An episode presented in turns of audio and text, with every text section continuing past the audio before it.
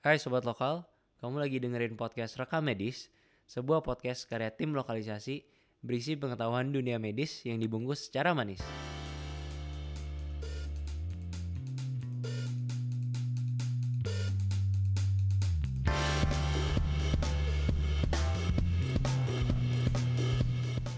Ya, selamat datang kembali di salah satu episode rekam medis, khususnya di segmen lumayan penting, di mana kita akan ngobrol tentang hal-hal yang lumayan penting. Eh, eh, kenapa lu anjir? Aduh, mual banget ya John. Oh, gila gila. Waduh. Jadi kemarin tuh sebenarnya gue habis ini temen gue ada yang sidang, habis sidang nih. Terus gue diajak datang mau kumpul-kumpul sama dia, katanya cuma makan malam. Oh, gila. Masih ya masih. Nggak enak banget. Jauh-jauh dari gua deh, jauh-jauh jauh-jauh. Ini ada mangkok di sini nih, lo ambil ambil. Gila gila. Jadi gue diajak kemarin tuh gue minum-minum. Terus karena ya namanya terbawa suasana, gue minumnya kayak kebanyakan. Terus dari tadi pagi gue udah nggak enak banget nih rasanya, mual banget. Aduh, aduh. Ini mungkin ini namanya karma sih, bukan karma sih. Ini namanya hangover kayak bukan Oh, karma. karma sih karma. Iya, karma. Hangover. Hangover. Jadi mungkin aduh gimana ya? Gue bingung banget nih hangover biar cepet hilang digimanain Iya. deh. Hangover tuh sebenarnya apa ya?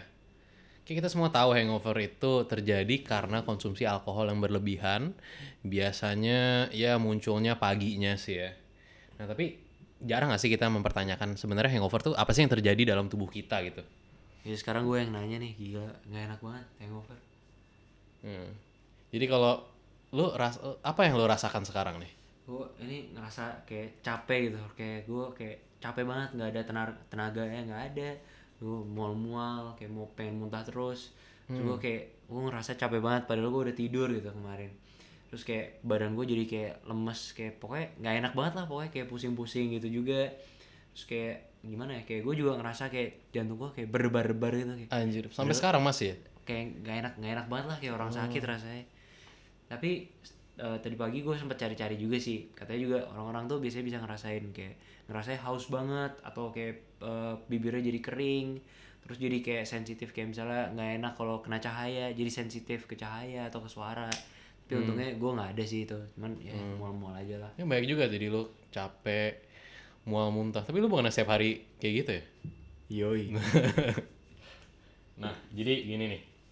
Gue juga kemarin sempat gali-gali sedikit. Lu kan kemarin minum-minum gue, lu tahu sendiri gue kan anak yang sangat autis jadi gue justru lagi nyari-nyari informasi tentang hangover.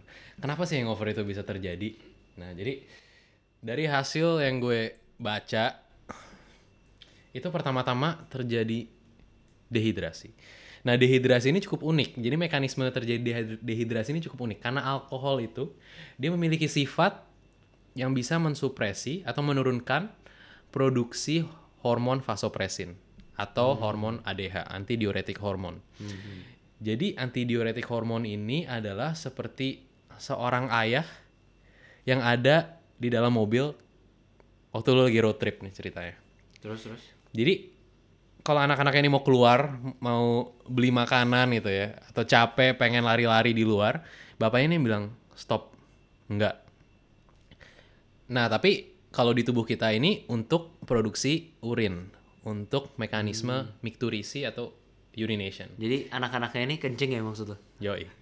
Nah jadi alkohol ini karena dia menurunkan produksi vasopresin, dia jadi tubuh kita jadi tidak bisa menahan kencing.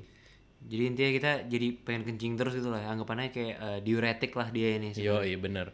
Jadi as- alkohol itu memiliki sifat diuresis yang artinya tubuh kita akan membuang cairan dalam volume yang sangat banyak. Nah cairannya ini tentu tidak eh, ya tidak hanya air, tapi juga akan diikuti oleh eh, elektrolit dan juga eh, hal-hal penting lainnya sehingga tubuh kita ini dalam kondisi yang Kekurangan elektrolit lah ya gampangannya. Iya, dehydrated. Nah, nah, ketika tubuh kita dehydrated ini, kita bakal coba ngambil cairan dari tempat-tempat yang tidak seharusnya kita ambil cairannya. Salah satu contohnya Air kloset. air kloset. Salah satunya adalah otak.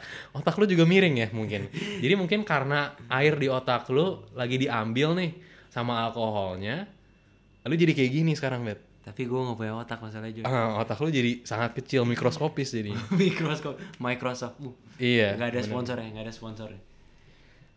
Nah itu jadi pertama-tama itu mungkin ya dehidrasi. dehidrasi satu terus terus apa lagi nih Yang kedua mungkin ya berhubungan dengan metabolisme alkohol itu sendiri. Jadi alkohol yang kita minum itu bentuknya adalah etanol. Ya lu tahu sendiri etanol ya pelajaran SMA. Nah etanol ini dia di metabolisme di liver liver atau di hepar kita. Di hepar kita itu dia diubah menjadi apa bet? Ingat nggak lo pelajaran SMA? Kita Ini- harus ini. tes kemampuan. acetaldehid bukan iya, Na- asetal nama lainnya ini ya formaldehid kalau nggak salah Formaldehid. itu sama kayak formalin Iya. Anjing, otak gua masih ada ternyata Iya, jadi etanol ini diubah menjadi formaldehid menggunakan enzim yang namanya etanol dehydrogenase atau etanol dehydrogenase. Nah, formaldehid ini adalah salah satu senyawa yang sangat bahaya nih untuk tubuh kita. jadi dia dia toxic banget nih Toksik, sama kayak lu sama kayak gue. Saking toksiknya ini dia lebih toksik daripada etanol, daripada alkohol itu sendiri. jadi di, yang bahaya ini sebenarnya acetaldehid ini nih Bener, acetaldehid ini sangat bahaya. Oleh karena itu, sebenarnya tubuh kita udah mempersiapkan dengan eh, enzim-enzim yang langsung bisa dengan cepat mengubah formaldehid itu menjadi senyawa lain. Nah, jadi ada dua enzim yang digunakan di liver. Pertama itu namanya formaldehid atau acetaldehyde dehydrogenase dan yang kedua adalah glutathione. Nah, kedua enzim ini mengubah formaldehid nantinya menjadi asetat. Asetat ini iya, tidak toksik. Itulah Oh, ceritanya. Asetat itu juga yang bisa dibuang lewat urin ya. Jadi kalau misalnya kita udah eh, kenapa mungkin salah satu alasan kenapa kita tadi eh, langsung ke blood urinasi karena tujuannya adalah sebenarnya untuk mengeluarkan asetat dari tubuh kita. Benar-benar. Nah, Nah, terus salah satu hal lagi yang sangat unik adalah glutathione ini eh, jumlahnya sangat terbatas di dalam liver kita. Jadi nggak banyak nih jumlahnya. Ketika seseorang minum alkohol dengan jumlah jumlah yang eksesif, glutathione-nya ini bisa used up, habis. habis. Kalau habis ya alhasil formaldehidnya tidak bisa diubah menjadi asetat. Jadi anggapannya formalinnya bakalan numpuk di dalam tubuh kita. Iya. Jadi toksik. Oh. Jadi tubuh kita toksik. Jadi lo Toksik. kebanyakan minum. Yoi. Terus terus terus. Keren Jadi, juga. nah, formaldehid ini yang nantinya bisa nyebabin gejala-gejala juga nih dari hangover. Ya contohnya kayak gejala-gejala yang tadi udah lu udah sebutin. Hmm. Jadi itu tuh ada dua mekanisme. Yang pertama tadi dehidrasi. Dehidrasi, yang kedua memang metabolisme eh, dari etanol diubah jadi formal formaldehid, tapi nggak bisa diubah jadi ke asetat gara-gara glutathione udah habis. Nah, bener, jadi formaldehidnya bikin toksik. Lanjut. Iya. Ada lagi nggak? Ah, ada satu lagi nih yang cukup unik. Jadi di dalam al- minuman alkohol itu biasanya ada air ya. Jadi kan dia terbuat oleh air. Eh, alkohol itu sendiri hasil dari distilasi. Nah tapi proses distilasi ini juga sebenarnya dia memproduksi byproduct yang namanya congener. Bahasa Inggris sih. Sebenarnya namanya congener. Gue kira saudara kayak di Jenner Masih bisa aja. Toxic. toksik. Jadi, terus terus Congener congener ini dia adalah nama lain dari ya impuritas lah. impuritas. impuritas. Jadi impuritas-impuritas ini dia nantinya bisa memperparah sebuah hangover. Nah, kalau kita ingat minuman-minuman alkohol kita, mungkin kemarin lu bisa sharing sedikit apa yang lu minum? Gue lupa sih, tapi kalau nggak salah warnanya merah-merah gitu. Hmm. Terus sebelum minum gue disuruh hormat dulu, katanya harus hormat dulu sama apa? Sama orang tua, katanya harus Nah, hormat. itu. Jadi orang tua tuh kan ya warnanya Gelap merah gelap. gelap merah. gelap. Nah, biasa alkohol-alkohol yang warnanya gelap itu dia mengandung impuritas yang lebih tinggi. Jadi ya contohnya tadi adalah anggur merah, Hmm. cap orang tua, eh sorry sorry, Martino, Martino. Martini.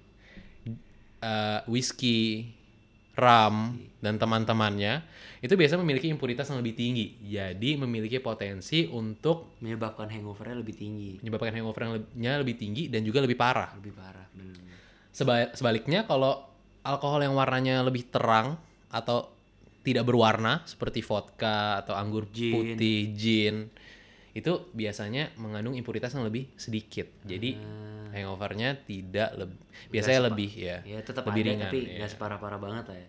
Nah, itu sih tiga penyebab utama dari terjadinya hangover. Sebenarnya Mas ada beberapa mekanisme lain sih gimana terjadinya hangover dan juga gejala-gejala yang mirip. Hmm, sama oh eh gue baru ingat nih ada satu lagi gue pernah baca jadi kalau misalnya hangover itu eh, etanol itu tadi sebenarnya etanol itu eh, menyebabkan bakteri-bakteri di usus kita untuk melepaskan lebih banyak lipopolisakarid. Hmm. Jadi karena peningkatan jumlah lipopolisakarid dalam darah itu tadi, maka akan terjadi reaksi inflamasi yang lebih hebat dalam tubuh kita. Makanya kenapa kalau minum alkohol tuh biasanya iya biar hangat, biar hangat itu. Jadi sebenarnya hangat itu dari inflamasi ini, dari respons inflamasi ini, makanya kita bisa ngerasain tubuhnya jadi hangat. Itu sebenarnya. Bener-bener. Wah canggih juga ternyata otak lo ya. Udah mulai mengembang lagi nih kayaknya. Heeh. Udah regain consciousness nih. Wan. mantap mantap. Mantap. Nah jadi itu ya jadi sebenarnya alasan-alasan hangover masih jauh lebih banyak dan mungkin mekanismenya jauh lebih rumit. Hmm. Tapi ya karena